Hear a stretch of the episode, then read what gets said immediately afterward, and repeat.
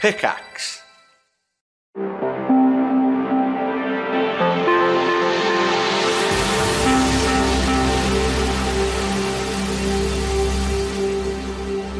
Welcome back to season two of Video Game Movie Podcast. I should really know the name by now, shouldn't I, Jamie?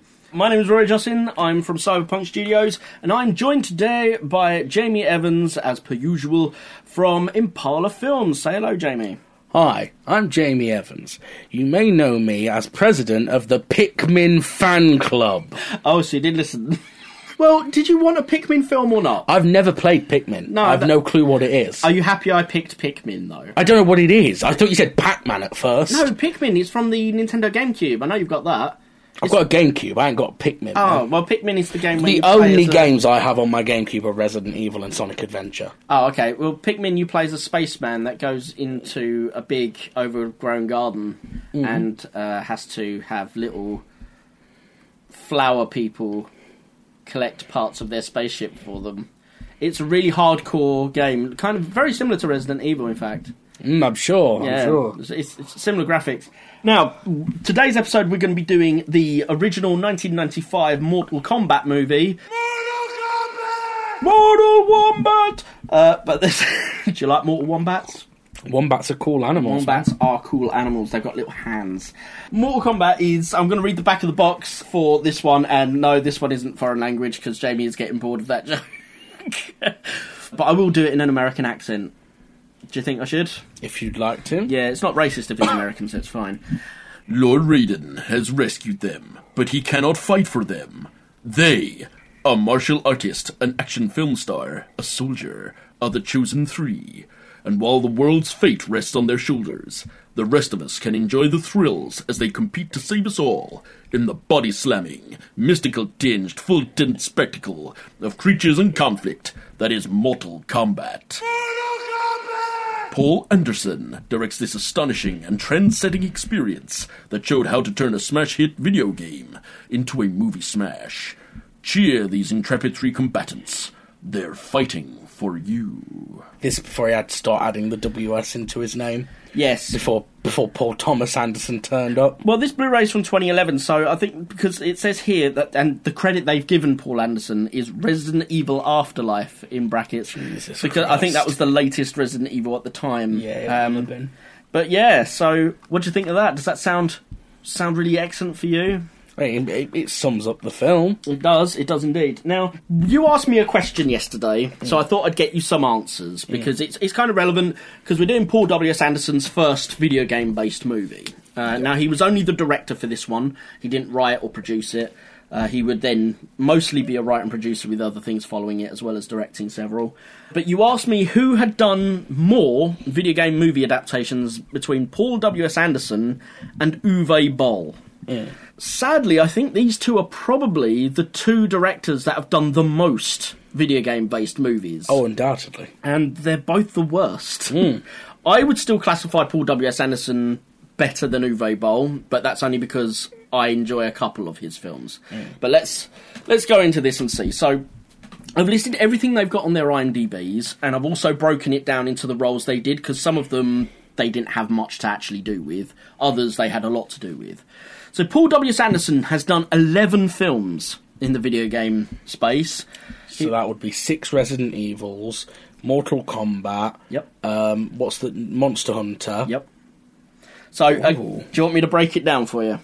Mortal Kombat, he was a director. Yeah. Resident Evil, he was the writer, director, and producer. Mm. Resident Evil Apocalypse, he was the writer and producer. Yep.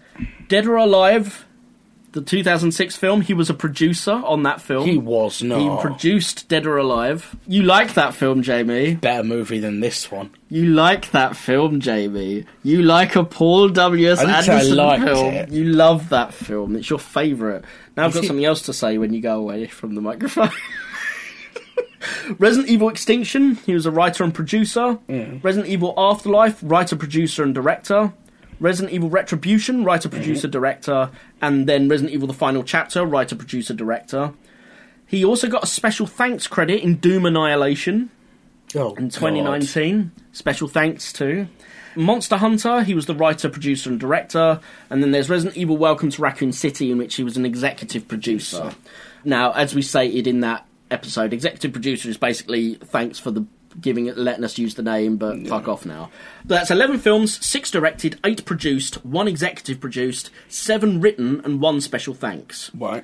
Uwe Boll has 12 films. Oh man, they're neck and neck. Right, then, so it's 11 for Paul W.S. Anderson. However, it's the written where Paul W.S. Anderson steals a bit. So Uwe Boll has 12 films. That's House of the Dead, where he was the producer and director. Yep. Alone in the Dark, where he's the executive producer and the director. Blood Rain, where he's the producer and director. House of the Dead 2, he got a special thanks credit. Or do you Oh, not direct House of the No, Dead he too? didn't. No, that was by someone else. I'm sure it was great.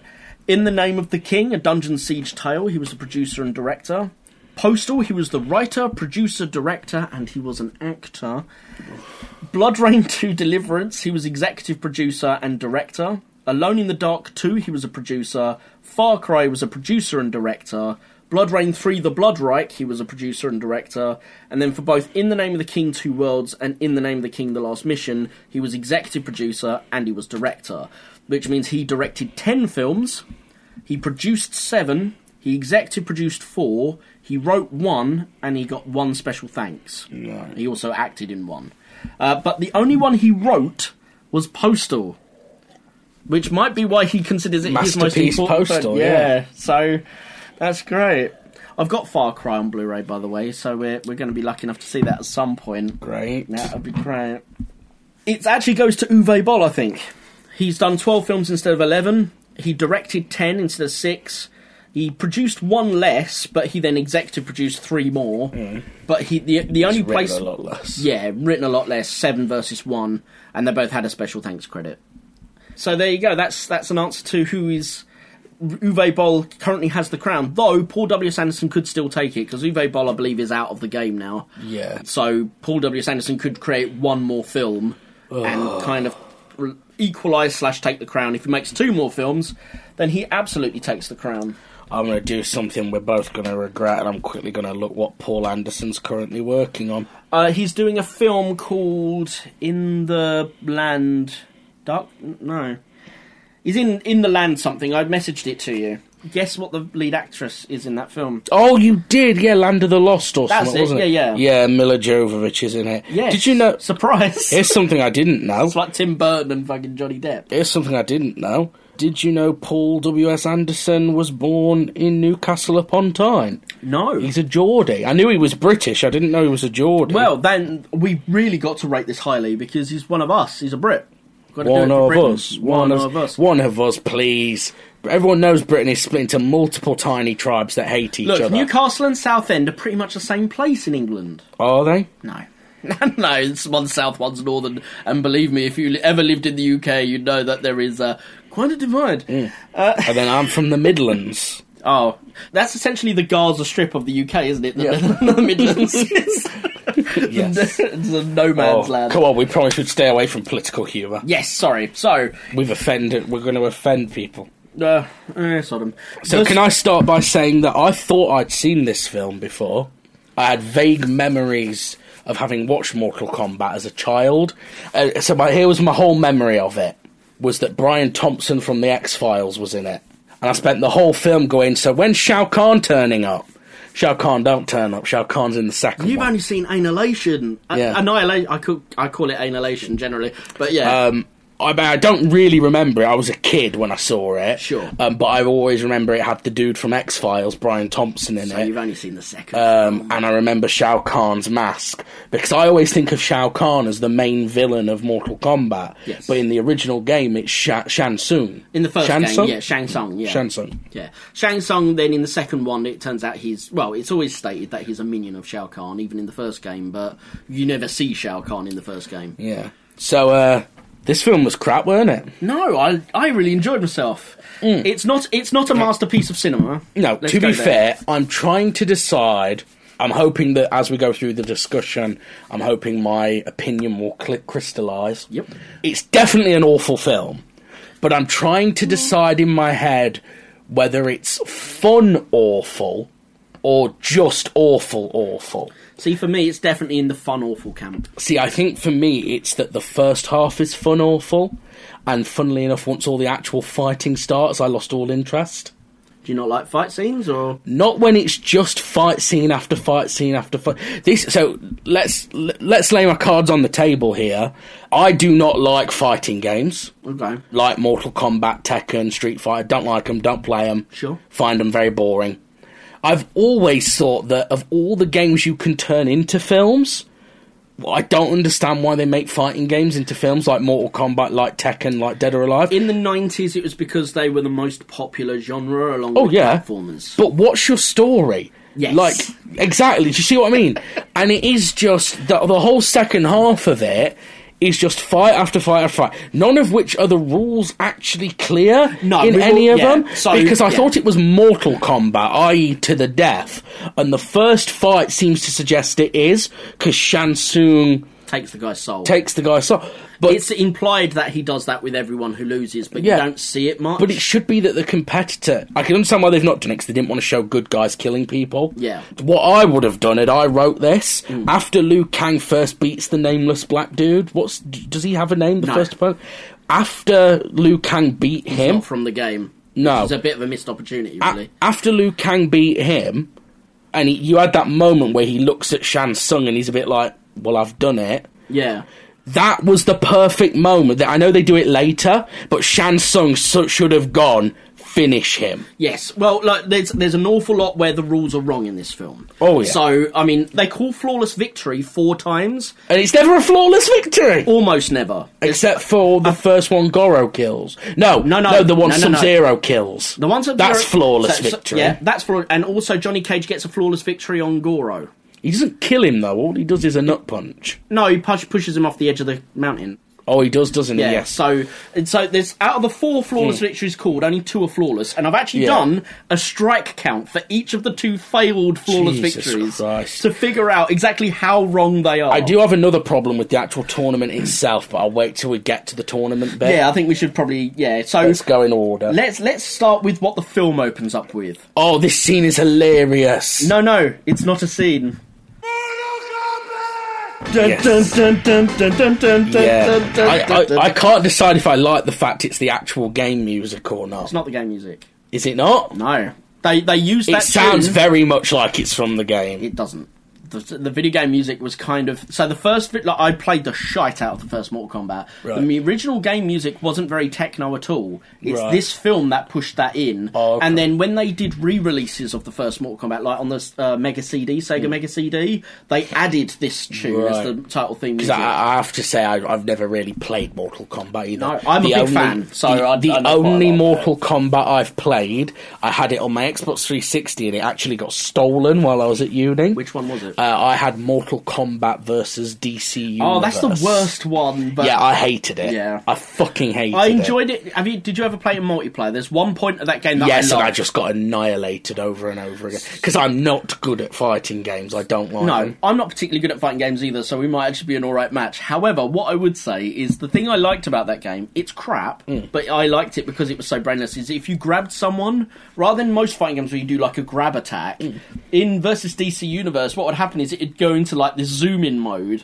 and you'd have to do like this guessing of the different buttons. Right. So you could just basically constantly pummel someone in the face. and it was just it was literally like the big long fight it Hmm. would almost never end and so you'd just be punching the shit out of people if they couldn't guess the button that you were going to press then you basically would just infinitely punch them to death Right. in one spot and Bloody it was hell. it was naff but it was hilariously naff I, I have actually managed to get a copy of the original Mortal Kombat. Maybe we should. Uh, well the game Yeah. Maybe Okay. we should have a game What, later. the arcade version or I don't know. which version what have you got it on Mega Drive, I think. well, that's not the arcade version it's the mega drive It's on version. my Mega Drive. The Mega Drive one has an amazing glitch. I used to do a show called Reset on YouTube, and I showcased this glitch in all its glory. If you play as Liu Kang and win a match and it goes to the finish him, walk up to the person, you'll do a throw behind, but the game doesn't classify the throw as a final move, but it will keep the enemy on the floor. If you then hold the direction towards the enemy and just keep holding it even after, you know, you've walked over them, Liu Kang will walk over them and sort of once he gets to the halfway point of the character, he goes to turn around. But he'll turn around infinitely on the spot, and the way his hand is, it looks like he's wanking off on top of the enemy. I never did that to my brother.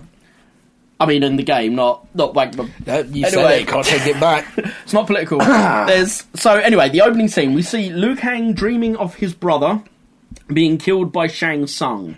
And I knew I, I knew I was in for a treat right then and there. So Shansung looks directly at the camera. Oh, yeah. And the face he pulls is the most over the top. I'm the villain and I'm angry face ever. I'm Like, smiling and beaming. I love He's he's doing the Jack Nicholson eyebrows. the guy. The actor's name is Kari Hiroyuki Tagawa, and he is the world's best Shang Tsung there will ever be. And it's because of this film. He Mm. Didn't was he so go on to play him in the games because of how much people liked him? So yeah, so basically he played him in the film, and then twenty years later, he got put into the second season of Mortal Kombat Legacy as Shang Tsung. Right. and then uh, with Mortal Kombat Eleven. They were going to put Shang Tsung in the main storyline, but they held him off for the DLC because they needed more time because they managed to hire the original Shang Tsung uh, and they basically beefed up him having his own storyline, and he's got every best line in that DLC. He's, he's, his lines are smooth, and you you know they just went, look. I know we normally write kind of relatively basic garbage, but for this guy, we've got to take it up several notches, and they do. Yeah, your soul is mine is the best line. It's not a cheesy line. It's not a bad line. It's a bit cheesy, but I love it. It's not. A, I'm not going to put that in worse lines. It, uh, the film has a very Power Rangers feel to it. Yeah, it's, well, it's from a similar era. We'll come to s- uh, some of the martial art reasons as to why that might have some of that vibe. The one thing that I will reference here, and it's I'm only going to reference it because I'm going to raise it later, is in this dream, Shang Tsung beats Lu's brother Chan, and while he's on the floor, he goes, "Your soul is mine." or your brother's soul is mine. Chan Kang. Yeah, yeah. In the game, it was called Chow, but they called him Chan. Chan Kang. We see Chan look at the camera and go, Lou! Shout out Lou's name. Oh, Your brother's soul is mine. Keep that in the memory bank because I want to reference that later. Okay. So Lou then wakes up in a green tinged bedroom. We don't really. hella green tinge. I Yeah. thought I thought this motherfucker was in the Matrix for a second. It was very Matrixy. There's a lot of things that are similar to the Matrix in this. I'll reference in a bit certain martial art techniques that were only used in this film and then later in the Matrix. The actual cinematography in this film is I, I love it.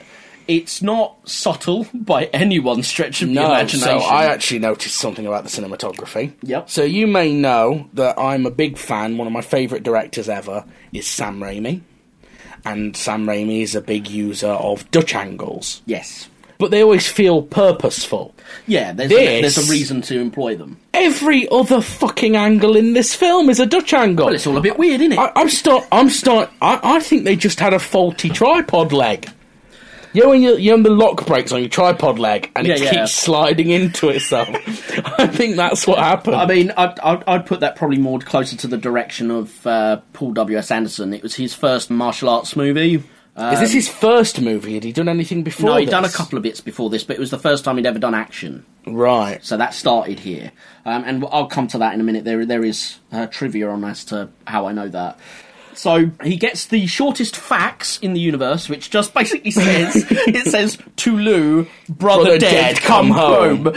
and then signed by grandpa or whatever it is like for the the, the old grandpa monk. It's like you couldn't have put a bit more sentiment. Sorry to inform you, your brother just no brother dead, come home. And then we then cut to Sonia and Jax in a Hong Kong nightclub looking for Kano, and we find out that Kano's working for Shang Tsung, and his job is to lure Sonia onto the boat at the Hong Kong pier later on in the film. In the game storyline, actually, Sonia and uh, well, Jax isn't referenced by name though. His character was apparently going to be in the first game. He just never ended up being there, so that's pretty cool. But Sonia and Kano actually come to Shang Tsung's island once the tournament's already started, purely by accident. Sonia was chasing Kano on different speedboats, and she just busted one of his Black Dragon cartel rings and they were, she was chasing him through the sea, and they just so happened to have emerged at Hmm. Shang Tsung's Island, they were both arrested, and the only reason they basically had to fight for their freedom Yeah. by competing in the Mortal Kombat tournament. So I- that's very different. Shang Tsung certainly had no interest in Sonya, whereas he's very much perving over her in this one. So in m- my memory of Mortal Kombat, so I did used to watch the animated show as well That's very inaccurate. when I was a kid. Oh right, Defenders 'Cause of the Realm, I, yeah. unless I'm remembering incorrectly, which I probably am because I was like seven.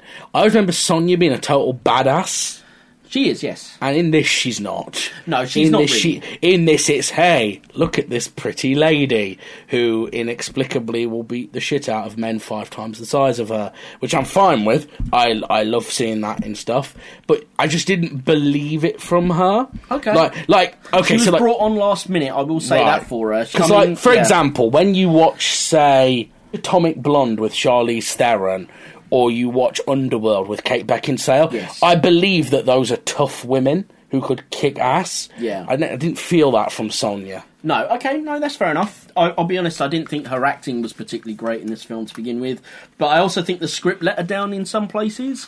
She Oh, was all right. In the fir- she was all right in the first half, but by the second half, she just becomes Damsel Johnny in Cage. distress. Yeah, and Johnny Cage love interest. Yeah, why does she only fight one battle? She only fights one, but there is, seems to be footage that no one can figure out of a second fight with her Right. fighting a monk. But yeah, that's kind of weird. Johnny Cage, we then cut to Johnny Cage. His intros, he's fighting these suited guys, and it turns out he's filming a film, an action movie. Mm. So this and is... he walks out on Steven Spielberg. Now, it's not Right. actually Steven Spielberg. However, it was going to be Steven Spielberg. Right. Steven Spielberg loved Mortal Kombat, and he asked to be in the movie. Right. So they wrote the role for Steven Spielberg. Steven Spielberg then got caught up directing another film, and he couldn't. No, he could no longer make the shoot. Yeah. So they got someone in who kind of looks like. I was him. going to say the director is blatantly dressed as Steven Spielberg. but that's why it was actually going to be legit. Yeah. Steven Spielberg. So this scene, because I will say, and it makes a lot of sense that he didn't write it, because this is perhaps the most competent filmmaking I've ever seen from Paul Anderson, except for maybe Event Horizon. Um, in the sense that I can understand which bits are supposed to be funny. Yeah. The introductory scene for Johnny Cage, thank you, I was going to say Luke Cage. That would be a very different film. Yeah, who's Luke Cage? Oh, Luke Cage is Marvel. Marvel, yeah. The introductory scene, it's actually a good introductory scene. Like I said, I don't know the games, but I know he's meant to be like this cheesy Hollywood action I'll be honest, hero. Johnny Cage's portrayal in this is very accurate to the game. Yeah. Well, so this is the thing, like, I- it's a great introductory scene. I like the fact you think it's a real fight, and then he's like, this is the part where you're supposed to fall down. Yeah. Cut, cut, blah, blah, blah. Um, I just wish, and the guy's not doing a terrible job, the actor. I Yeah. just, w- I just feel like he should have been cheesier. Okay. I feel I feel like it should almost have been at the risk of saying like I just want to cast my favourite actors. I feel like it should have been a Bruce Campbell type. okay. Bear in mind, Bruce Campbell around this time would have been in Army of Darkness shape. Yeah, he would have been in good uh, in good stead for the for the role. to be Yeah, honest. and he's got that proper American square chin and that very sort of Well, it could have been worse. So Right. the initial idea was that Johnny Cage was actually going to be played by Jean Claude Van Damme. Jesus And Christ. you know what's weird is actually John Claude Van Damme turned this down to do the Street Fighter movie, so good choice there. Um, how- however, John Claude Van Damme was actually supposed to be Johnny Cage in the original video game. Right. They've written if you, it's actually got John Claude, I think, or something like that in the f- um, original character files for Johnny Cage, but because they couldn't get John Claude Van Damme, uh, th- th- it was meant to be his character from Bloodsport. right. So that's why Johnny Cage in the first game is dressed like Jean Claude Van Damme from Bloodsport. I see. Um, so they were going to actually get the actor, but for whatever reason, it turned out that he couldn't make it, or for whatever reason, so they had to cast someone else. Uh, so they just cast another guy. So in this, that was probably going to be the fix to put Jean Claude Van Damme back into the role he was supposed to be in, which, to be honest, I think would have made a worse film. Um, Yeah, but I mean, thankfully, yeah. he turned it down for Street Fighter the movie, and uh, he's much better suited there because that film is cheese all the way. who on who does he purpose. play? He plays Guile in Street Fighter. Guile. Yeah, the all-American Right, I'm hero. gonna say not not. but he plays right. it I with was- his Belgian accent. I was about to don't say, worry. please don't come at me telling me he's Ryu or someone. No, but that would be hilarious. Um, King of Fighters is the one where you're going to want to watch that. There's a very clear Irish American guy playing uh, a Japanese character, but when they go back into his past and they show him as a boy, it's a Japanese boy. So- No! Yeah, yeah. King of Fighters does that. Is does- this a video game film? Yeah, yeah. So we'll be covering it. at we some will be point. covering it. You'll see. You'll see a, a Japanese boy grow up into being an Irish American man. Oh, excellent. it's so bad. Anyway, back to Mortal Kombat. Liu Kang arrives at the. I've put monkery. That's not it. It's the monastery. the monk. There's monks there at the monastery. Surprisingly enough, and Raiden appears as a beggar and basically. Liu Kang has been Americanized, so he doesn't believe in Raiden anymore, the Yeah. Thunder God.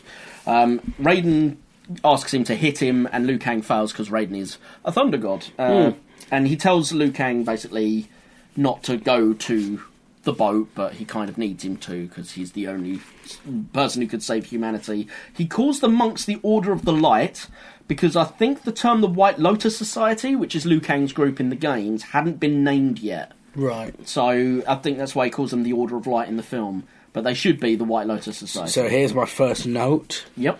I wrote, WTF is Christopher Lambert doing? So they needed a Japanese man, so of course they went with Christopher Lambert, um, Yeah. who had previously played a Scotsman, and he's French. Yeah. So, so in this, I, I couldn't tell. Is he? He's doing sort of a weird cross between his natural French accent Yep. and an American accent. yep. Uh, no one, no one knows. No Okay. one knows what he's doing. He does. Also, say- I don't remember Raiden having long white hair. I remember Raiden having a dish on his head. in the games he did. He d- has the dish when he first see. Actually, he has the dish quite a bit. Later on, they lose the the hat, Mm. but yeah, the, he has that traditional Chinese hat. Like the farmer hat. Thing. Yeah, yeah, yeah. Mm. Um, the thing is, is Raiden uh, is a- an actual folklore character. Yeah. uh, in real life, not in Mortal Kombat. Mm. Uh, he's a Japanese folklore character, the God of Thunder, Yeah, and he's their version of Thor. Mm, kind of the idea with Raiden is that he's a red-faced, so he's meant to actually have a really red face, and. When it thunders and lightnings, if you're outside, you have to take cover underneath something like a tree or something like that, and lay on your that's, front. that's not a good idea. No, that's it's the not. worst thing to do in a lightning No, storm. exactly. But you're supposed to lie on your front because if you don't, he will find you and he will eat your stomach. Wow. None of this ever made it into the video games, let alone into the film. But yeah, that's the actual mythology of the real Raiden. Hmm. Is that he is a, a, a thunder god who, when it thunders and lightnings, if you don't lie on your stomach He'll or go nom-nom it. indoors, he will eat your stomach. Better movie. It would have been a more gory movie. I wonder if they've done that in the 2021 Mortal Kombat. I haven't watched that yet. Let's bring this up at this point, since, since we've just ma- mentioned it. This film needed more gore, right? Yes. Like Mortal Kombat is well known for being gory as fuck. the original script was meant made for an R rating, Hmm. but when New Line Cinema gave them the funding, they said they wanted it to be PG thirteen they wanted kids to watch and it. that's why that th- there's as you say, there's very clear areas where s- like fatalities and actual like deaths and s- like gore can occur, Hmm. Yeah. which are just avoided. Oh, there is a bit later on where Goro is blatantly meant to rip someone's spine out, That's- and instead yeah. he just goes, eh. Yeah, just punched him in the face. That's and that's his fatality. But in the game, I mean, Goro doesn't have a fatality in the game, but it was very obvious that Goro would have ripped the guy's arms and legs off. Yeah. that was going to be the original intention, I assume. Um, so Johnny, so now we're at the docks. So we're going to get the story going. Johnny Cage arrives at the docks, and we're introduced to Art Lean, the black guy we were just mentioning, who gets beaten up by Goro later. He has a name? Yes, his name is Art Lean. They introduce him in Art that scene. Lean. Art Lean. Now he's not in the games. He's they literally introduce him by name, so someone can die and you can care about it. But he's not from the games, and they don't give him enough screen time or personality Yeah, I didn't for you to care. actually care. Yeah, I exactly. thought he was Jax. no. Because I was like, where's no, his Jax- robot arm? No, no, Jax is in the. Is, he doesn't have the robot arm yet either, but he is in the. Um, he's the guy who's going, "Hey, Sonya, don't get on that boat." Wasn't that Sonya, the same g- That's not the same guy. No, they look completely different, man. I, don't was even on- look the same. I was on my phone at the time. Dude, I'm not Ja- racist, I was on my phone at the Dude, time. they, that's like going getting Lawrence Fishburne and Samuel Jackson confused. They don't like. Did you ever see the news guy who did Yeah, that? yeah, yeah. Oh, Oh, my god, it's mate. the most awkward thing I've ever seen. Well, in my you've just life. done that. You disappoint me. Not very wise. So Johnny arrives at the docks, introduced to Art Lean, Hmm. and then Cage mistakes Liu Kang for a boss boy. So asks Liu Yeah, Kang so- to take his luggage with him for money. I liked this bit. yeah, Liu Kang then takes the money and goes, "Yeah, sure." Takes his luggage and dumps it in the sea. and guy- Hmm. Johnny Cage says, Thank God I didn't ask him to park the car. Yeah, I liked that. The guy playing Liu Kang has he been in? "Robin much- Shoe, yes, yeah, has he been in much American stuff he other was than in Dead this? or Alive." Has he been in He any was other a Ameri- pirate in Is Dead he in or any Alive. other American stuff, or is it mostly Japanese stuff? Uh, Or mostly Chinese Hong stuff? Kong stuff. Okay, because he's Um, he's definitely very good. He's a. He, I think Yeah. he's probably the perfect Liu Kang. he's got a he's got the he's got the movie star charisma Yeah. and he's he's good looking in a movie star way Yeah. i was definitely like oh this guy's a good find Yeah, yeah, he's absolutely perfectly cast. And actually, we'll come to Robin Shu in a little bit as well. How talented that man was, or is. He probably still. Uh, no, he is because he's still going. Sonya then chases Kano onto the boat, leaving Jax behind. how bad does kano look Yeah, but uh, d- the yeah, Oh, I, but I come do on. kind of love Kano in this film. So Sonya checks out the boat. They're all now on the boat. The boat's gone off. They're going towards Shang Tsung's island. Sonya decides to check it out. so should we point out that raiden has explained the rules of mortal kombat at this Yeah, point but they don't work within the confines. I of the know, but film. let's just tell the audience. So basically, because tell me this isn't the worst decision an evil emperor has ever made for trying to invade somewhere. So basically, there's this evil emperor called Shao Kahn who rules a land called Outworld. Yep. And he wants to invade our world, Yep. wh- which is called Earthrealm. Yes, He wants to invade Earthrealm, but he feels like we need to have a sporting chance. I think that was So- actually put in place by the Elder Gods. Okay, so the Elder Gods. That's not very well mentioned in the film, though. So the elder gods make this decision that basically once in a generation there'll be a tournament called Mortal Kombat, Mm-hmm. um, and the forces of Outworld will fight the forces of Earthrealm, and in order to have the right to invade, Shao Kahn has to win ten Mortal Kombats consecutively.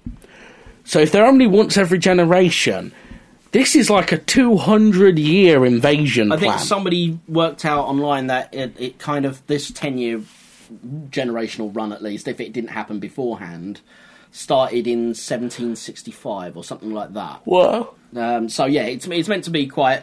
Um, and Liu Kang's ancestor Kung Lao, not the same Kung Lao from the games, weirdly enough, is meant to be the previous victor. Right. Um, however, that Kung Lao we'll come to in a bit because he's actually referenced in a prequel series that they made. to this. Jesus Christ. Um, he's the main character of that, and he, to be fair, Liu Kang's ancestor Kung Lao is mentioned in the original video game as well, and then they just reused his name in the second game to introduce a new character called Kung Lao, which isn't at all confusing. So Sonya checks out the boat, and when she goes up below deck, Shang Tsung s- finds her, Liu Kang, and Johnny Cage, and has Sub Zero and Scorpion go to attack them, but the attack is thwarted by Raiden electrocuting them and basically stopping the fight because Mortal Kombat hasn't started yet. It's cheating. How very dare he? I will say the enslaving of Sub Zero and Scorpion, so that they're just generic ninja villains. gonna say I don't remember them being villains. So yeah, it's, it's kind of awkward. In the first video game, Sub Zero kind of could be. You could you could classify him. There's, so there's two Sub Zeros. I don't know if you're aware of this. Jesus. In, what- Mm-hmm. in the who- original game, Sub Zero in the first game is different Sub Zero to the Sub Zero that's in number two and onwards. Right. So in the first game, that Sub Zero is the older brother. He's a real fucking evil piece of shit. And he murdered Scorpion's family and clan, is the storyline that's given in that game. Scorpion has been murdered. His clan, the Shirai Ryu, and all his family were all murdered. He comes back as a spectre to kill Sub Zero and succeeds. In the second game, Sub Zero returns, and Scorpion is like, right, well, I didn't, I don't know how he survived, but I'm going to kill him again. And then he finds out that this guy is actually a younger, the younger brother of the original Sub Zero, but this guy actually spares someone's life. And he goes, right, well, this guy isn't the same as his brother, so he vows to become his protector. Right. And then they kind of have a an on-off, uneasy friendship slash rivalry. This is a whole. There's an awful lot to the storyline of S- Mortal Kombat. More, and to be fair, it's Hmm. More more, than it needs to- cohesive than it is in most other fighting. More than games. there needs to be because it's a fucking fighting game. yeah, yeah. Well, one thing I loved about the first Mortal Kombat game over the ones that followed it is that it followed mythology a lot more, Hmm. whereas the ones that followed went into much more of the fantasy realm, and they are very d- closely connected. A lot of mythology is fantastical rather than realistic, but I liked the fact that there was more, f- um, more of that quote unquote grounded mythology element Yeah. rather than just being oh and we'll have this guy made of sand or we'll have this guy made of this or this person made of that you know there was actually allusions to historical things that had been stated in earth history even if they're you know known as legendary bollocks now So yeah, as you mentioned, for Shao Kahn to get onto Earthrealm, we must win ten tournaments. We'll come to that at the very end of the movie because that's broken right at the end of the film. On arriving, Liu Kang and Johnny Cage notice Katana is sat under a parasol on Shang Tsung's island. Shang Very pretty katana, isn't Oh, she? man, she's very nice, very nice, very nice. Um, so I've got one more note just as we got here. Yes. The green screen on this island. You know, there's a shot where they're going up to the palace. Oh yes, yes. Um, and Johnny Cage drops stairs, his he yeah. drops his uh, suitcase, Yeah. and the suitcase is clearly not bouncing on any stairs. It's clearly just sliding. Yeah. on a gr- On a green screen I'm, slide. I'm sure for 1995, it probably looked pretty good. yeah. But but this is- green screen does not age well. CGI does not age well. No, that's um, true. and the effects in this film, dear God. Well, I think the worst effect in this film is the one I'm about to mention. Uh, it absolutely stands as the worst effect, and it's repeated. Which is- Scorpions. no, No? reptile. Yes. So Shang Tsung then tells Reptile there's a statue of this uh, lizard creature Mm. that Shang Tsung then talks to and says, Watch her carefully, reptile. Keep her away from these humans. and then the statue turns into this CGI animated lizard. Let's be honest. I thought I thought I was watching a crossover, Rory. I was like, hang on, what is Gex Deep Cover Gecko doing in this Mortal That's Kombat not fair. movie? Gex Deep Covered Gecko is much better graphics than the, what they did with Reptile in this film. I tell you what, this would be a better film if it had Gex in it. Well, it did. I miss Gex. You remember Gex? we only had two games. Three. Did he? There's three Gex games, yeah. Oh, you know more. you There's Gex 1, there's Gex Deep Cover Gecko, and there's Gex Enter the Gecko. Oh, okay. The CGI on Reptile is abysmal. The textures don't even work. Um, I couldn't, pro- my brain couldn't process what was going on. No, it's the CGI is incredibly colourful. The textures they've chosen are very colourful, but they don't match. They don't seem to have what you would classify as reptilian or skin texture. I don't understand though. So one thing I'm going to praise the film on, Hmm. oh I know I'm praising the Jo- uh, Paul Anderson film, is they chose to go with a practical puppet effect for Goro. Yes, that was clever. Yeah. So why the fuck isn't Reptile a puppet? Reptile would have been much better as a puppet. But why? Absolutely would have. Why would you do puppet for one and CG for the so other? they were desperate to bring CGI into films as much as possible. Mm. This is where CGI ended up being cheaper. So a lot of TV shows and films started to employ it over model work. Yeah. Despite the fact that for the time, model work was way superior. Oh, yeah. And would be for at least another 10, 15 years. But CGI was cheaper. So we'll hire the CGI guy to make Reptile because it'll be cheaper than us building a, you know. But over time, even I can't imagine that Reptile looked good in 95. It certainly doesn't look good in 2022. Um, yeah, awful, awful thing. Um, at a dinner banquet, Shang Tsung has his minions destroy the tables to allow Sub Zero to fight a minion, one of Yeah. his And minions. he- here's my next point. Yep. Why the fuck is this unnamed character kicking thin air for about thirty seconds? Well, I'm going to Before add. Sub Zero takes him out in one hit. yeah, he doesn't even try and attack Sub Zero until until Sub Zero is ready with the ice I mean, ball. I was quite interested for a moment because there was a lot of topless, sweaty, attractive men. But you know, musc Although, did you notice? did you notice? You probably didn't. 'cause You probably weren't looking. Uh, so there's like twenty of these Is this going to be extras. someone's balls? No, no, no. There's like 20 of these extras, and most of them are like ripped, Yeah, yeah. hard looking dudes. And then there was just this one who's got a fucking pot belly like me, and he's just there. he's still dressed like all the other ones, but it's like, hmm, one of these things is not like the other. uh, yeah, they're all there with like literally like so ripped you can like see the veins in their muscles. Yeah, yeah, and, shit. yeah. and then there's just this fat dude. Yes. Chiseled men and one tubster. That's really strange. Sure. Oh. Um, I'm going to add here some of the noises he made.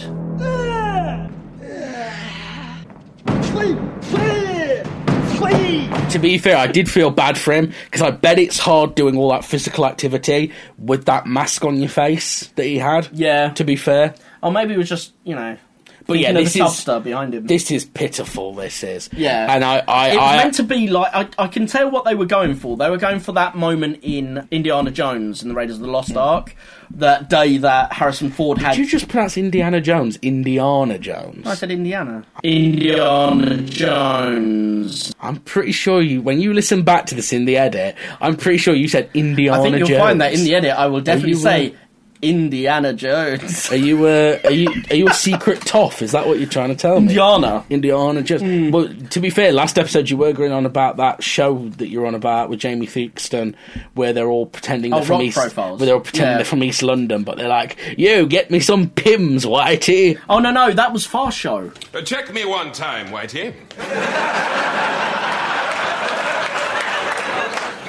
I'm a yardie from a tenement yard in a Kingston style eve. You know, Kingston, in Richmond upon Thames. You, Rasclot, pills all round.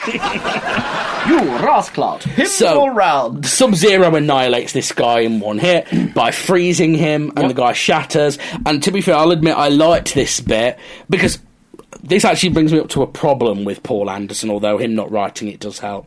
So at this point, Shang Tsung says the famous line from the franchise. He just goes, "Flawless victory." Yeah. and it was very good. It's very good. I was, that, I was like, I'm not even a fan of this series, but I like that. So why the fuck, Paul Anderson, could you not put any actual fucking Resident Evil in your Resident Evil film? But you can be faithful to Mortal The train. Kombat. He did the train. He d- got the train wrong. We already covered Yeah, but he this. tried. Oh, to be fair, I'm going to give Paul W. S. Anderson the train, even though he got one detail of Fine, it wrong. Even give him the train. Why the And rest of the Monica- film is nothing at all to do? Like, why is I don't understand why Mortal Kombat is faithful to the game? it's not. Is it not? No. Uh, this is one thing that I got really annoyed about people with when they used to. So, way before, like about 10, 15 years ago, when people knew less about these, most of the people only knew the big Hollywood ones from the 90s. So, Street Fighter, the movie, Super Mario Brothers, Mortal Kombat. What a great list. Uh, and they would always say that, you know, Mortal Kombat was incredibly accurate. Why couldn't Super Mario Brothers be? But actually, Mortal Kombat is very inaccurate to the games. Right. In a lot of ways. Um, It's at least got the characters from the games in it. I whereas wa- yeah, his yes. first Resident Evil film doesn't. I will grant you that. this, uh, unlike his Resident Evil, he does at least put the characters in. The characters are more interesting, probably, than what he could have done with. But we already knew that his Resident Evil was based on a spec script. So it wasn't actually. He didn't write a Resident Evil movie, he just bastardized uh, an existing script into one. Um, whereas with this, it seems to have been written by someone from the ground up to be Mortal Kombat. Uh, it gets a lot more right than the Resident Evil films under um, Anderson's tenure, but yeah, it gets an awful lot wrong. Right. Sub Zero should have been killed by Scorpion, and Sub Zero eventually then becomes Noob Cybot, which is another character. in the Noob Sidebot. No, Cybot. Cybot, like Yes. cyborg. Yes. Slash robot. So Noob, Noob. Cybot was yeah Noob Cybot. As in what you call an amateur video game Yes, but player. about 10 years before, the term noob became known for that. Because t- noob cybot was termed because of uh, John Tobias and Ed Boone. And it was hi- their name, their surnames backwards. Noob cybot. So, Boone and, and Tobias. Tobias.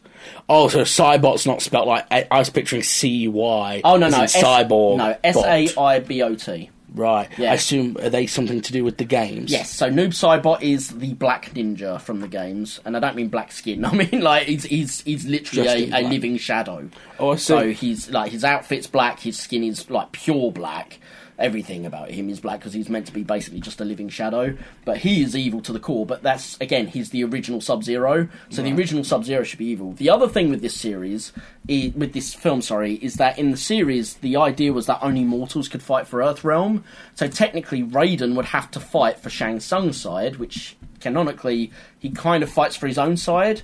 In the game, if you win the first game as Raiden and you defeat Shang Tsung, Raiden makes Earth a playground for the Elder Gods, which leads to its absolute destruction after they've, you know, gone on to like enjoying themselves. Like, it's like a child killing ants for fun. That's essentially what happens to humanity if Raiden wins the first game. Right. He wasn't the protector in that game. that was something they added in later. He was actually stated to have been the world's protector, but got bored after nine straight losses and realised that Earth was probably screwed, so he might as well take it for himself for a bit of fun. Um, so yeah, it- it's a lot darker. Because than Raiden Elvis. doesn't fight at all in this film, does Not he? really. He electrocutes a couple of people, but he doesn't actually. But he have any doesn't actual- fight in the tournament. No, no. Um, but he should have done because he is canonically in the game. Um, so yeah, there's a few there's a few things like that. And, and to be fair, Katana shouldn't be here. She was only in the second game onwards. Doesn't I always remembered Katana having like a monstrous? She has like a thing over her face Yep. and she pulls it down. She's got a monster mouth. No. So okay, so Katana has the same outfit. The one you're remembering is Melina, which is her twin sister. That's um, it. But her twin sister was m- uh, made by magic by Shang Tsung using Katana's DNA and mixing it with a Tarkatan, which is a Baraka style character. Rock is the dude with the blades. Yeah, and the big horrible mouth. So she ended up having the elegance and everything of Katana, but with the horrible Tarkatan mouth, which is why she covers it up with the the clip. Um, yeah, so Liu Kang and Johnny Cage follow Sonya to follow. Uh, sorry, Liu Kang, Sonya, and Johnny Cage follow Shang Tsung, and uh, they come up against Kano eating with Goro. this was a gross scene. Yeah, but it was he funny. Is, he is go- he is open mouth chewing that chicken. Yeah, but so Like, good. Oh, So good. Uh, Goro reveals that he's a subterranean prince, and uh, kind of goes, Subterranean? You mean kind of like underground? something, Something like, like, that. that. He's like, Yeah, well, I'm something of an underground prince myself, you know? Yeah. How lucky for them! I, I do. I do want to just again appreciate the fact that Goro is old school stop motion puppetry. Yes. Though, Yeah, he's Like, really he, good. he looks cool. I also like Shang Tsung when he uh, tells Goro that he's like, It's true. Hmm? Prince Goro. Why else would I have chosen such a disreputable looking cretin? Look at him. No dignity, no manners. So it's, like, it's proper taking the fucking piss out of Kano and what a scumbag he is. Shang Tsung is thirsty for Sonya.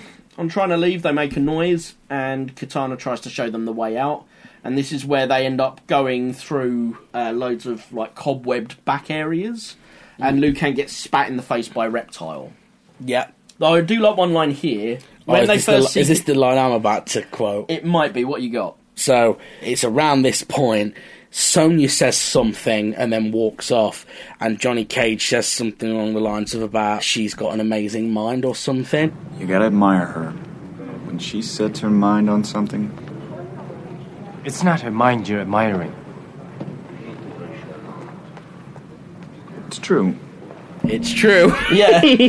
um, there's another one here. Our where- objectification. Oh, absolutely. Well, here's another one. So, when Liu Kang sees Katana trying to show them the way through the catacombs, I think she's trying to help us. I think you're hard up for a date. yeah, yeah, I remember that line. Johnny Cage has the best lines in this film, other than maybe Shang Tsung. They end up, because of their getting lost in the catacombs, they end up back at Goro's dinner table, but Goro and Kano and Shang Tsung have now fled, and they end up fighting loads of minions. Mm. And you know what that means, don't you?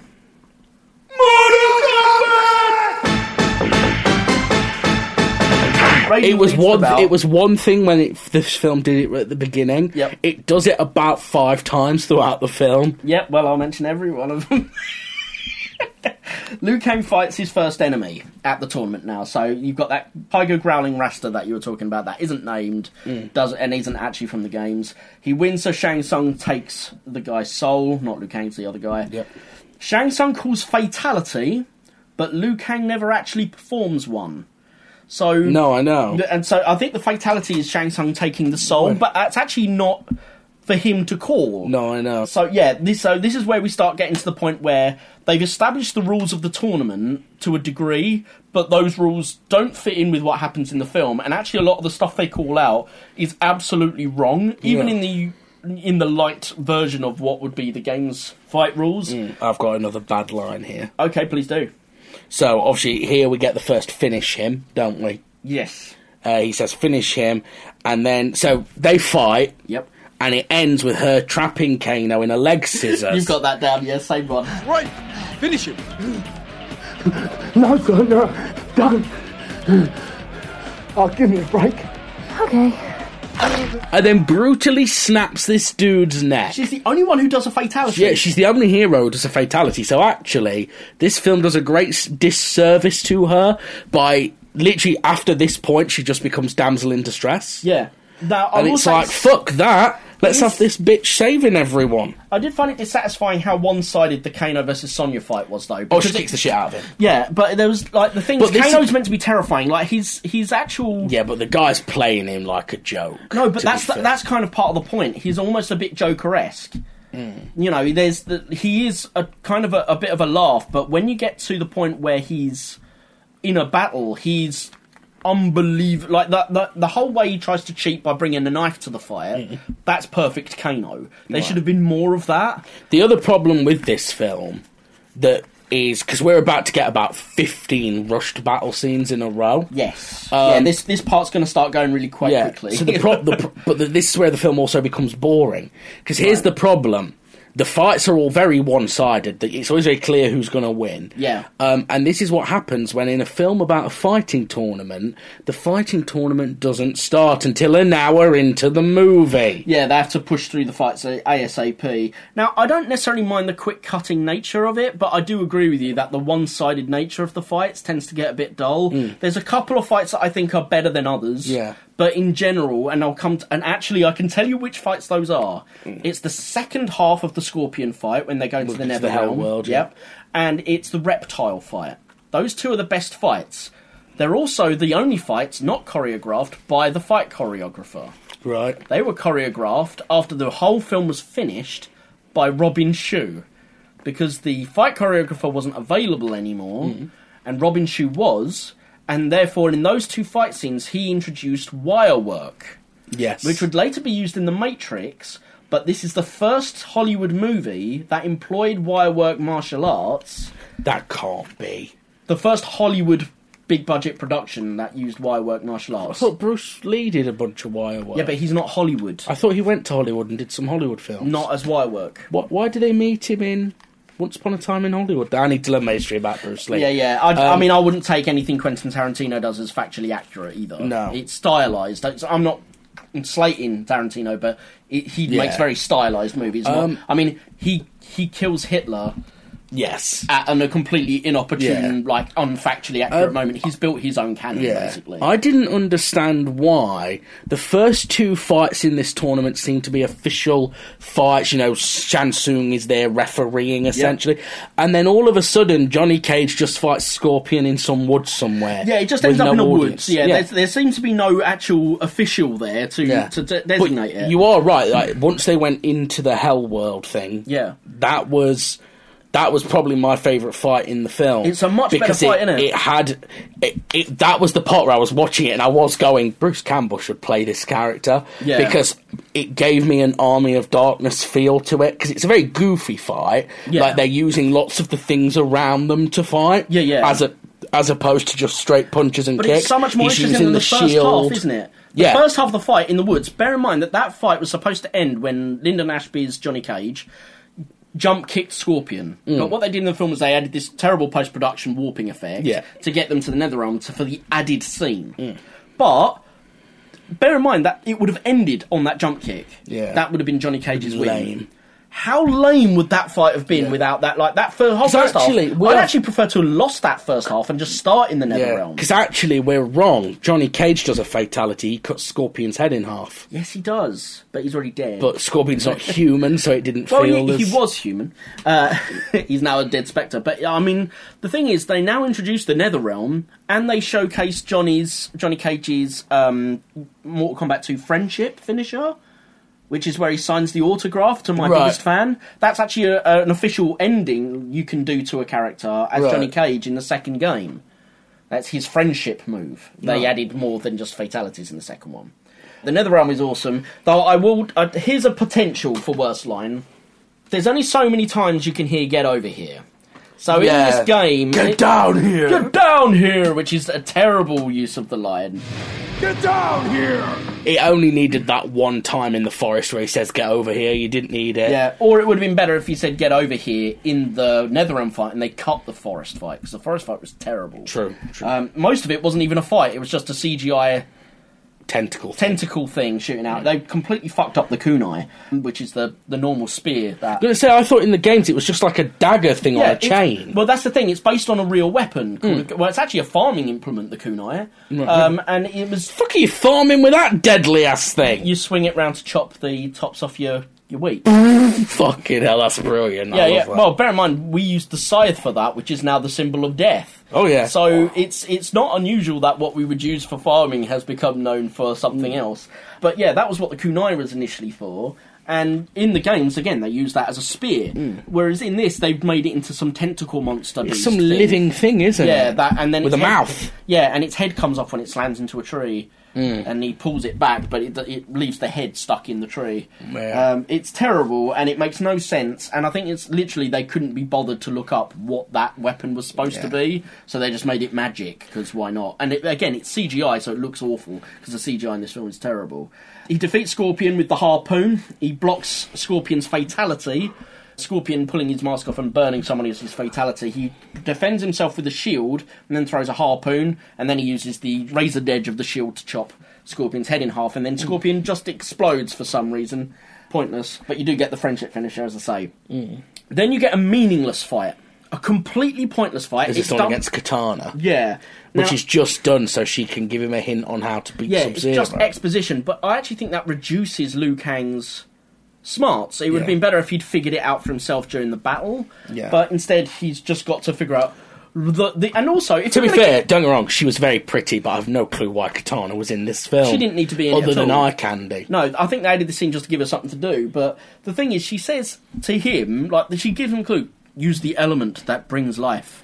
And you're like, it could- Oxygen? it's, it's much quicker for you to go, use water against Sub Zero. Mm. Cheers. It's like, and also, like, he.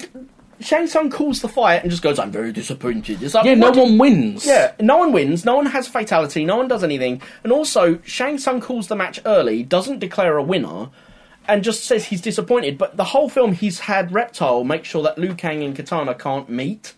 So he puts them in a fight together. Mm. Yeah. makes no sense. Uh, they could chop that scene and you'd lose nothing. No. except for the fact that now you've got that mind hint in the Sub Zero fight of use the element that uses water. This is actually my last note that I made, which Okay. was that the second half of the film becomes quite dull because it's just fight after fight after fight. Sure. So we end up with a real fight with Liu Kang versus Sub Zero.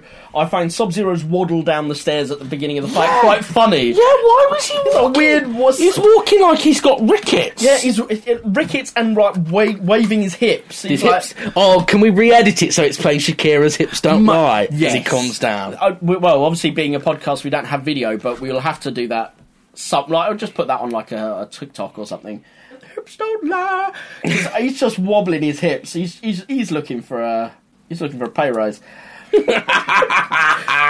Sub Zero does a wall backflip in this fight, which I think is very well done. And Sub Zero's ice ball is cheesy because, again, it's a CGI effect, so it doesn't really work very well visually. Liu Kang throws the bucket of water. It turns into the water comes out, turns into an ice spear, and impales Sub Zero to death.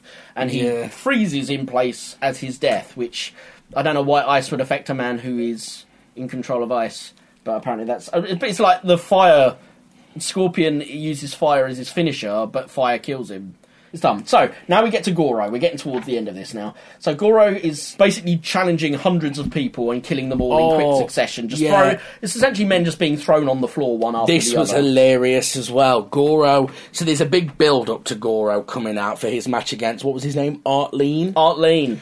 and there's all this big build up where this this huge circular door opens and Goro's there and he's like ah and all the crowd obvi- like Goro's standing there he- he's basically doing like a wrestler's entrance Yeah. like he's taking his time walking to the ring all the crowd are like whoa Goro yeah whoa Art Lean somehow doesn't realise he's fighting Goro until Goro's right next to him and then he looks at him and he's like what Considering so many people are watching Art Lean's fight, you would imagine that he would have watched any one of the previous hundreds of contestants and gone, oh fuck, that's Goro. But he doesn't. He's just like, yeah, I'm going to sit on the spot doing some katas, you know, getting myself ready and prepped up. Then turns out, oh my god. It's like, where have you been the last hundred fights are? Well, like, you're too busy do washing your feet in the sand. What are you doing? So yeah, we now come to Art Lean, and oh my god, I- I've put him as Mr. Nobody slash Who. He fights Goro, and here's the important part with this fight.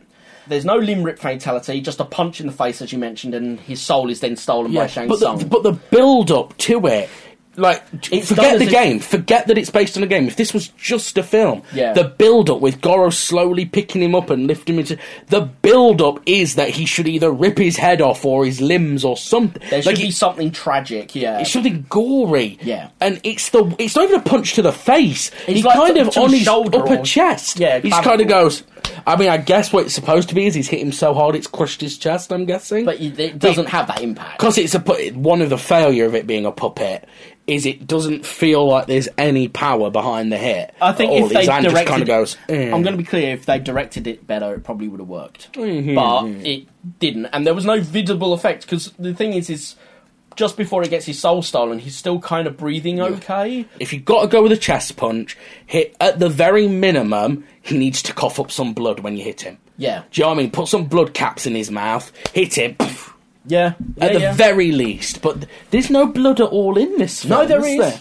Shang Tsung gets his lip split at the very final Oh, fight, and he oh. goes, "You fool!" Which is like, but Yes. the whole point of the fight is to hurt you. Yes, so 'cause I know this is skipping ahead a bit, Yeah. but do you know? You know, when he, you know the look he does once his Yeah. lips was. Do you know what popped through my head? No. Ben Stiller in Dodgeball when he goes, "Nobody makes me bleed my own blood." It absolutely is that though. I think that yeah. So okay, so this Go- Goro versus Artleen fight. After that, he's stolen the soul. Everyone's like, no. And then Shang Tsung goes, Flawless victory. there is no flawless victory. no, Artleen hits Goro a few times. Okay, so in Mortal Kombat, when you do a strike, obviously you lose health Hmm. if you get struck. If you block and you get struck, you lose almost no health, but you lose a bit. So Hmm. you'll never if you get if you block a, a, an attack, you're not flawless. you still won't win flawless. You've got to make sure you get through without ever being hit. In this, Artleen hits Goro three times, straight clear shots to the chest, body, I think one to the face. So he does two punches and a jump kick. All three land. And then he does two block strikes. Now that's not a lot, that wouldn't win you a match, and no wonder he loses to Goro. But the point is that's not a flawless victory. Yeah. Absolutely not a flawless victory. So no Shang Tsung, that's that's not how that works. Shang Tsung should have gone to Specsavers. He should have done. Raiden reveals that they can win still, except against their own fears. Uh, so he gives them a little prep talk. Uh, it's not really anything of value. Oh yes, he also tells. So this might have been a little bit earlier. You remember I mentioned that from Liu Kang's brother in his dream. There's a point where he talks to Liu Kang about his vengeance. Goes, I am responsible for Chan's death. No. Every mortal is responsible for his own destiny. Chen believed this. Why can't you? he doesn't look like a man ready to accept his own destiny. Cage tells Sonya he's going to challenge Goro because suddenly he loves Sonya. There's been no build up to this. I It's- mean, other than he was admiring not her mind. yeah, but he was admiring not everyone's mind, including Katana. And also, there's been no romance between these two. He goes up to Sonya, I can't let what happened to Artleen happen to you, not you. So you make it sound like there's been a long going romance that we should be involved in, but this has just come out of nowhere. And to be fair to her, she's like, Don't you dare make this about me, Johnny Cage. And you're like, Well, yeah, like, who the fuck are you, Johnny Cage? Right now? I, I missed this bit. Oh, You were asleep, were you? Shang Tsung agrees to Cage's challenge on the proviso that he can challenge the winner or someone else of his choosing Yeah, like why would Johnny Cage agree to like this was one of my big problems. because he just wants to kill Goro to save his friends. Yeah, but it's such a selfish thing. yeah, Like it's really selfish and Raiden it's obviously meant- comes in slightly too late. Yeah. And he's like, No, what are you doing? the thing is, I think it was meant to be selfless, which is where the film doesn't really get it what it's Yeah. it's actually doing. So I think it's meant to be like I will, I don't mind sacrificing myself to save my friends. Yeah, it would have been selfless if they were like if if Shang Tsung's deal was I can challenge you, Yeah. that would be selfless. Yeah. But it's the it's and that the would have been a cool way to anyone kill else. Johnny Cage if you're going to kill him. So Cage challenges Goro, and right at the opening of the match, when you think you know Goro's going to probably take him out, Cage does his split punch and punches him square in the pataks. The Pataks. Yes, I believe you mean nuts. yes, I call them the pataks. 'cause that's- Knackers. That's, a, a name of an Indian sauce brand, which is quite nutty. anyway, he runs away. Goro gives chase, and the two climb up a couple of walls until Cage is trapped at a cliff edge. Oh yeah, Goro breaks Johnny Cage's sunglasses before he does that. Mm. And then they he punches him in the nuts and they give chase. And we get a call back in a minute. Yeah, and he goes, Those were five hundred dollar sunglasses, asshole. And then he kicks him off the cliff. And says Did you not write down the callback? No. He says this is the part where you fall down. Oh Yeah.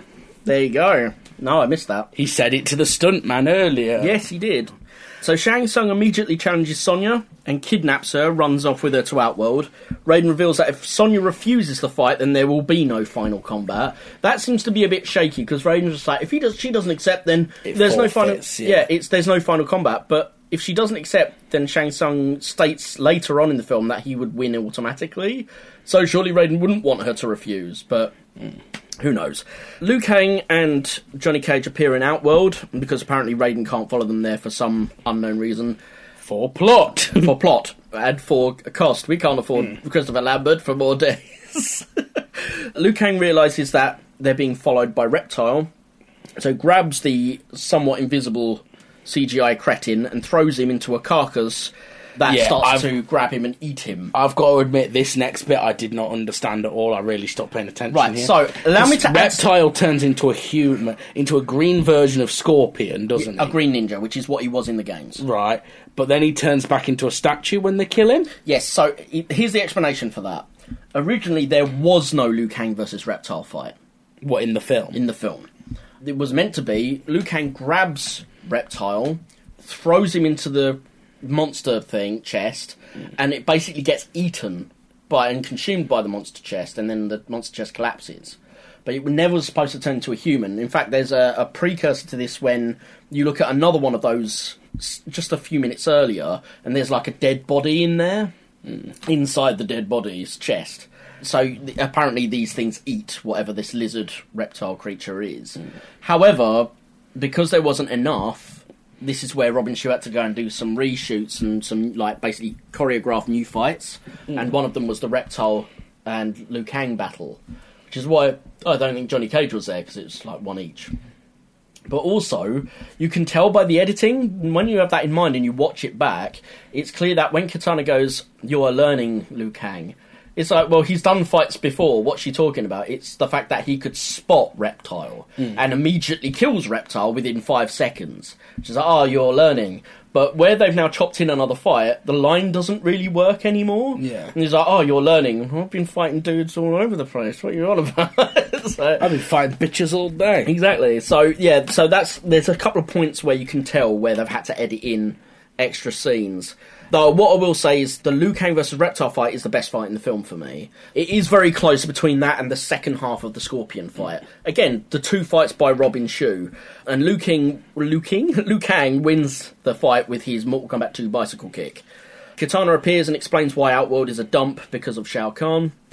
And then we find Sonya chained up in a leather dress that's never in the games, and we have no idea where this has come from. Yeah. For some reason, he's Shang Tsung has had her changed into a leather dress. Now, the chaining her up inside his lair Yeah. kind of works as a reference. In Mortal Kombat 2, Sonya and Kano were chained up in Shao Kahn's palace. Right. That's the final level. So they're in the background, but they're not playable. So I think that's what that's a callback to. But both of them were in their normal Mortal Kombat 1 outfits. So as, again, there's still no, not even as a reference, there's still no reason for her to be changed into a leather dress. Monks come in and form a circle around the Mortal Kombat logo. Cage, Liu Kang, and Katana then reveal themselves as three of the monks, and Katana berates Shang Tsung into calling a challenge for someone other than Sonya. Yeah. Liu Kang challenges Shang Tsung, and Shang Tsung accepts. So guess what happens now? I should have known that was coming. Shang Tsung notices he's bleeding after getting punched in the face by Liu Kang and goes, You fool! Even though that's exactly what he's supposed to be doing. Liu Kang defeats some goons that Shang Tsung conjures out of the ground, and then we get to the point that actually makes a bit of sense. He runs up, well, kind of no sense, but also all the sense. Liu Kang runs up the stairs to face off with Shang Tsung, and Shang Tsung turns into Liu Kang's younger brother because he's got Chan's soul. Yeah. And he says to Liu Kang, I forgive you for letting me die. In which case, Liu Kang responds with, Chan chose his own path. Every man is responsible for his own destiny. and I want to respond to that with. Again, not a man who seemed to have chosen his own destiny. No. Uh, Liu Kang then knocks Shang Tsung into the pit of spikes and wins. And on finishing Shang Tsung on the spikes, self declares, Flawless victory. and no, it wasn't. It fucking wasn't. Number of strikes on Liu Kang from Shang Tsung. Clear strikes, not blocked. Eight. So there's eight clear strikes on Liu Kang. Hmm. His life bar would be at least half depleted. Then you've got 11 blocked strikes, and none of this includes the minions that eh, halfway through the fight that Shang Tsung conjures. That's just Shang Tsung strikes on Liu Kang, not including extras. Yeah. So he's already he's taken 19 hits, 11 of them blocked, 8 of them clear.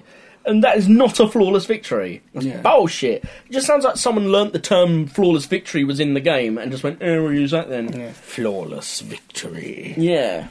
Fatality, which they never use fatality. Oh no, they did, didn't they? Yes. But uh, it wasn't, yeah, it was wrong again. So all of Shang Tsung's souls leave his dead body in like a soulnado, and Lu's brother Chan comes back, gives him a nice loving meth- message, and leaves. And this is where we start the music from Orbital, which is a fucking tune. I don't know what that is. You don't know the band Orbital, dude. All right, calm down. It- No, okay, it's, it's like, I- it's Okay, like you- I just you said I don't know Elvis Presley. You need to start listening to real music. You told me you listened to emo for a while, so you can listen to real music, which is electronic dance music. Fuck no, I hate electronic music. There's nothing wrong with electronic It's the, music. it's the literal only genre of music I don't like. how? Is like EDM, house music, that sort of What's stuff. wrong with? uh, So that's okay. I dunno, so I just don't Now like I know it. why you don't like Mortal Kombat the movie because it's full of EDM music and Yeah, that's the one thing that put me which off. is one of the greatest genres and absolutely smashes What- it in what- this what- film. One of the genres most filled with talentless hacks. What? like who? Well, I can't name it. Name a talentless hack. Swedish House Mafia, Okay. I think. Pendulum. How are they hacks? I don't know. I'm just being You're controversial. just naming things. Yeah, 'cause I don't know him. I can just- name you a it's- talentless no, hack. My Chemical Romance. I just don't. Hey, I just don't like the genre. It doesn't No, it's appeal to fair me. enough. That's There's fair. no lyrics half the time for starters. But there doesn't have to be. No, no, I need lyrics in a song. Mate. How am I meant to? How s- do you live without trance music? because trance music's not- because because this isn't the '90s. I'm not high on LSD in a nightclub. Right, so why do people still listen to shitty emo music? Because you don't need to be high on LSD. No, you need to be but- depressed, which I am. No, you need to be fake depressed. Which people, so it's basically uh, so. Anyway, let's. anyway. We'll carry on. No, I'm going to burn you. Uh, so- if they ever make a video game film with emo music in it, it will literally be the worst video game movie ever made, for my opinion. so I understand where you're coming from, not liking this film, since it's full of EDM music. Orbital is one of the greatest EDM acts. Right. And they're not talentless hacks. And they've actually done quite a lot of really cool stuff, but one of their best songs, one of their best known songs, was at the end of this film. So Is that the one that shouts Mortal Kombat? no, no, no, no, no. That's by the Immortals. That's a different thing. We'll come to the Immortals in a minute. As they're walking off, Raiden goes, "Hey, I got to tell you guys something. You guys were great." I'm like, "Well, "Thanks, I couldn't live without that." Yeah, this But- immortal god puts his ha- arms around them like you're- they're his best yeah. buddy. Hey, I've got friends. Not desperate for friends at all. All that reminds me. But they. Sorry, what? there was new Doctor Who on last night. I need to catch up with it. Dude, that's not E- real. Eve of the Daleks was on. Star Trek is real. Sure. No, I'm joking. it could be real. I sent you a Doctor Who song. Did you listen to it? Uh, no, I didn't. I forgot. You need to click it and listen to I it. will do.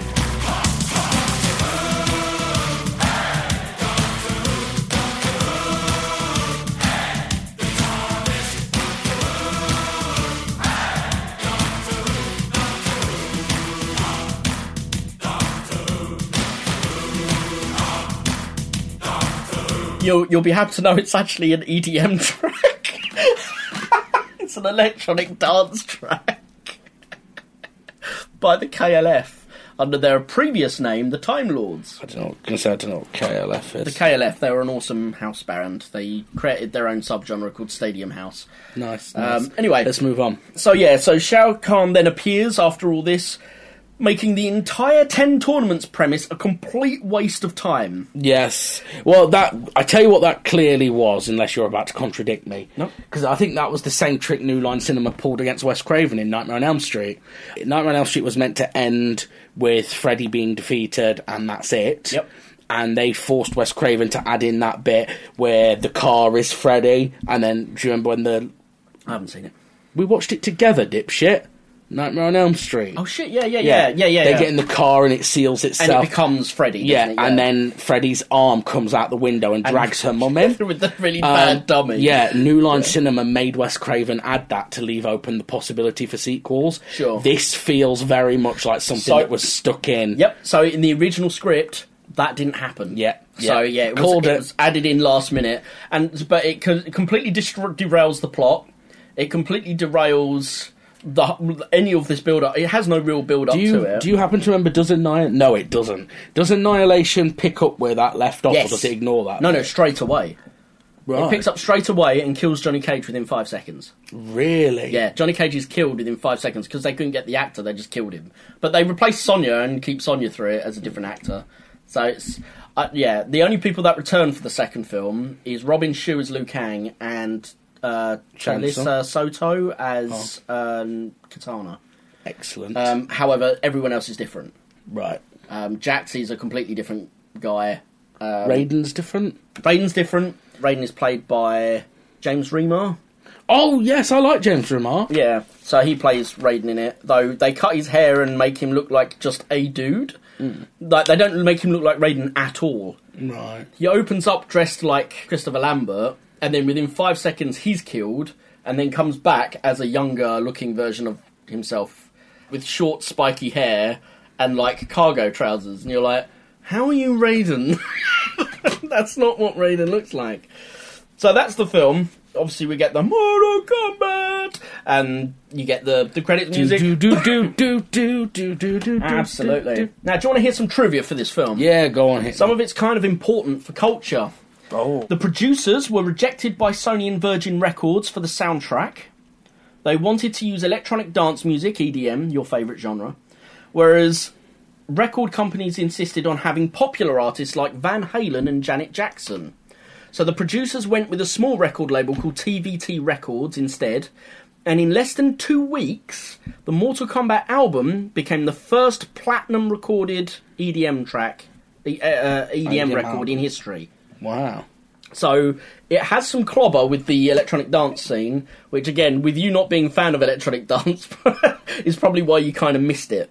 I put in here that Kano's origin is odd because in the first three games, Mortal Kombat 1, 2, and 3, the premise of Kano was that he was a black Japanese American.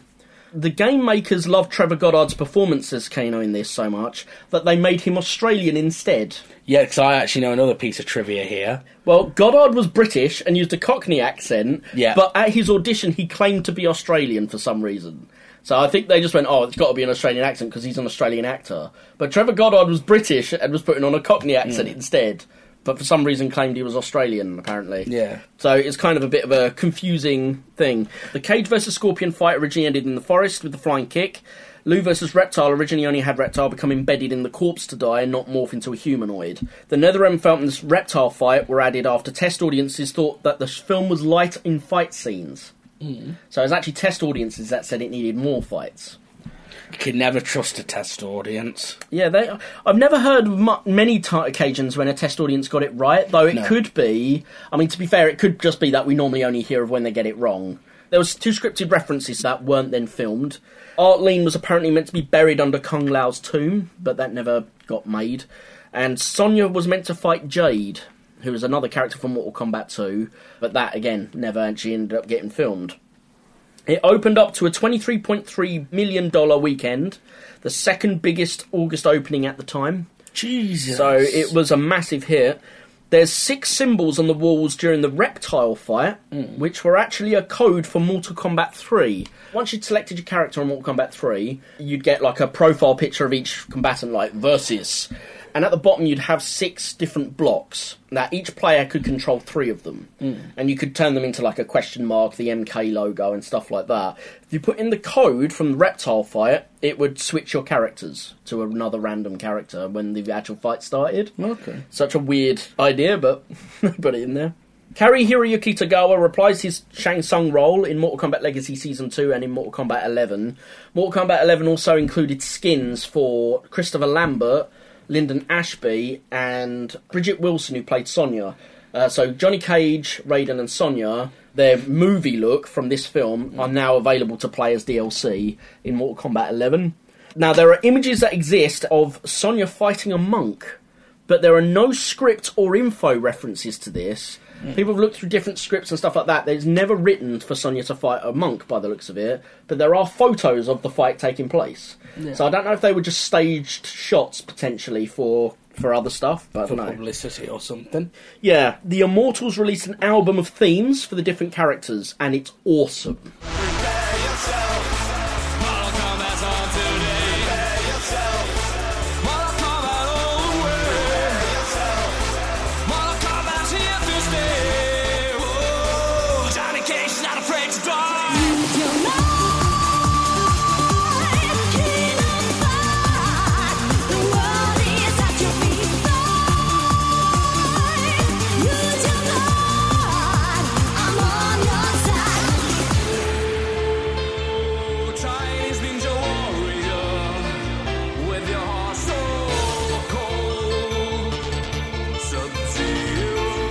I'm Sonya Blake, so be prepared. I'll knock you right out of the air. I'm left, right, up and down.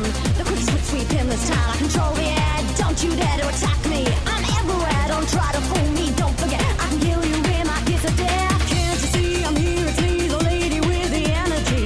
Can't you see the power in me? Come back, king, the best of the best. Just look away, then he cannot rest our champ. Solid as a rock, he gives us a bone and a state to shock with power, electricity. It disappears, no, you cannot see him move. Cause Raiden flies, the Superman with eternal life.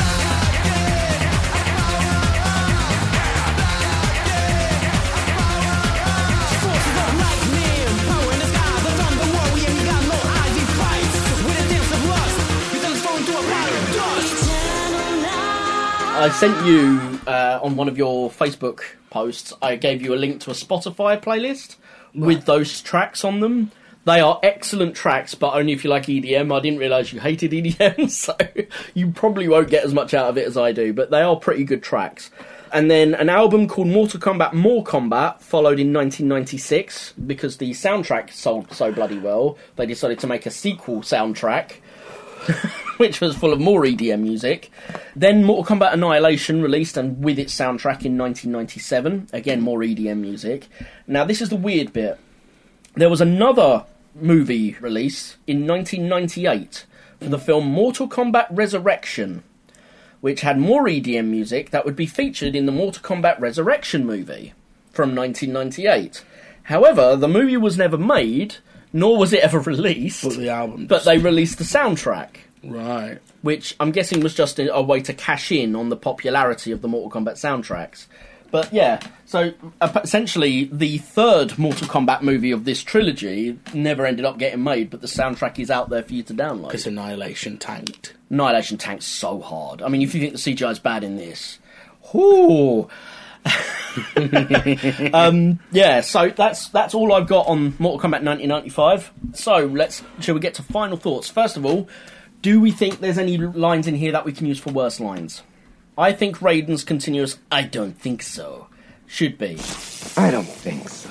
because it's used repetitively. It's used as much as your soul is mine, except Yeah. your soul is mine works as a line, and I don't think so doesn't. No, I don't think that. I don't think you can class that as worst line. Definitely not. Not on the level of some of the worst lines we've had so far. Okay. I'd I'd be more tempted to go for Subterranean. What's that? Something like underground? that's exactly what subterranean means. It's like Yeah. he's acting like he doesn't know what it means, but then he says exactly what, What it means. Yeah, Uh, no, fair enough. Um, and and he's doing the line whilst having a mouthful of turkey leg. You really don't like the fact that he's talking with his mouth full. It's rude. well, he's there. That's why Goro's so angry with him. Yeah, he, he hates him. Yeah, I think that's probably the the worst line. Okay. So then the other thing is, would you recommend the film? Oh, see, I still want to say no. Why wouldn't you recommend it? Um, I, I definitely wouldn't recommend it to a generic moviegoer.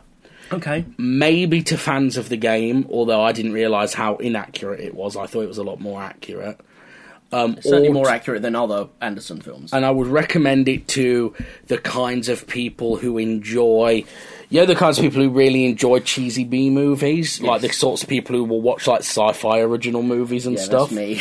um, I would recommend it to them, maybe because it is cheesy. The problem is, the problem is that the first half is, it's it's cheesy and bad, but it's fun once it just becomes and I don't think the fights are good enough to justify the focus on them in the second half. Okay, which is ironic for a fighting series yeah, movie. but this adaptation, yeah. I, I do think we'll discover as we go through these films. I don't think I'm going to think very highly of any of the ones that are based on fighting games. Well, I told you about King of Fighters. How can you Yes. not like? because I just I don't think that that's an ideal format on which to base a film. Mm. Yeah, I mean, we'll, we'll come to those when we get to them, but yeah, I see your point. There's not really much plot to derive. Most, Hmm. I mean, to be fair, even within the games, Mortal Kombat is probably the exception in this, actually. But Street Fighter, for example, the story's all over the show across the series because Yeah. it doesn't really matter. And the same with Tekken, the story doesn't really matter.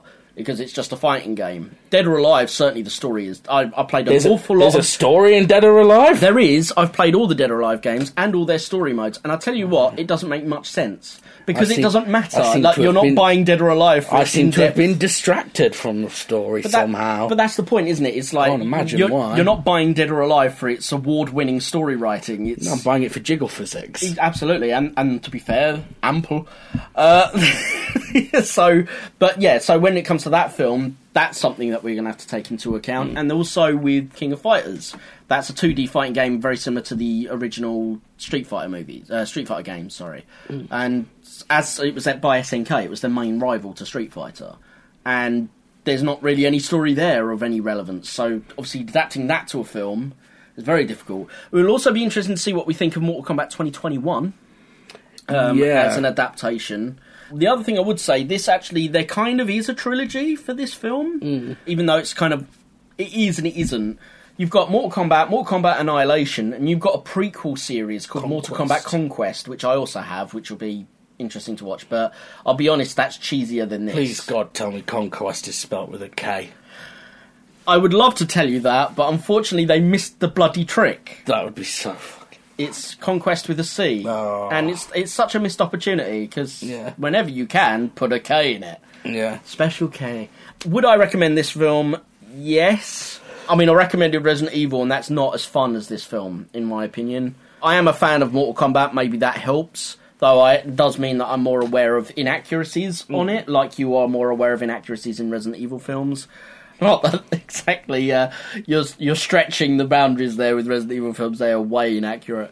This is only at least a bit inaccurate, but I would recommend it. It's good fun. I love the soundtrack. EDM soundtrack is incredible. Again, I understand why if you're not a fan of EDM, why you wouldn't like it.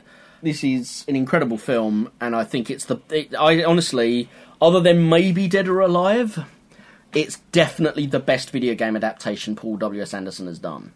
It's better than the Resident Evil movies I've seen. Is this the only Paul Anderson video game film to not have Mila Jovovich in it? It is, yeah, because the second one is Resident Evil. Though they weren't married at that point. No, they got married uh, after, it. the first one. Yeah, so it- they're technically not married in that one either, but, No, but it's it- obviously where they met and, you know, got friendly. So, I'd recommend you might recommend to fans or are you you're gonna you're gonna go with To- a maybe for fans or you're gonna go To, with a to- no? to fans and to people who enjoy cheesy B movies. Cool. So we But got not- a, we got not a, to a- our first yellow from you, which not, is a not to a mainstream. not a audience. mainstream audience. I would recommend it for a bit of fun because sometimes you just got to have some fun.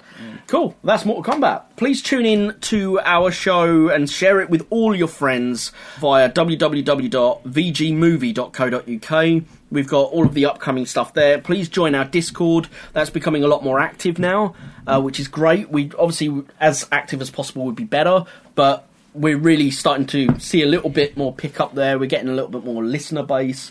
So please keep sharing with friends uh, and family if you think there's family that would enjoy this.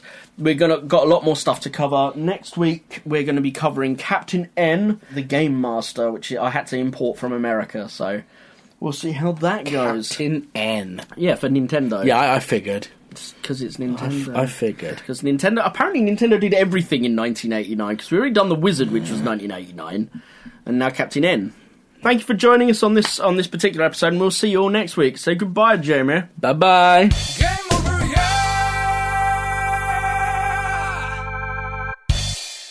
I really Um, didn't want to have to go to the loo during recording this because I know you're going to leave me another shitty I don't message. leave you anything. But I can't hold it anymore, so I'm going to pee. All right, go and have a pee. Don't you dare tell them I'm like fucking owning a Zelda blow up doll or something. No, I won't.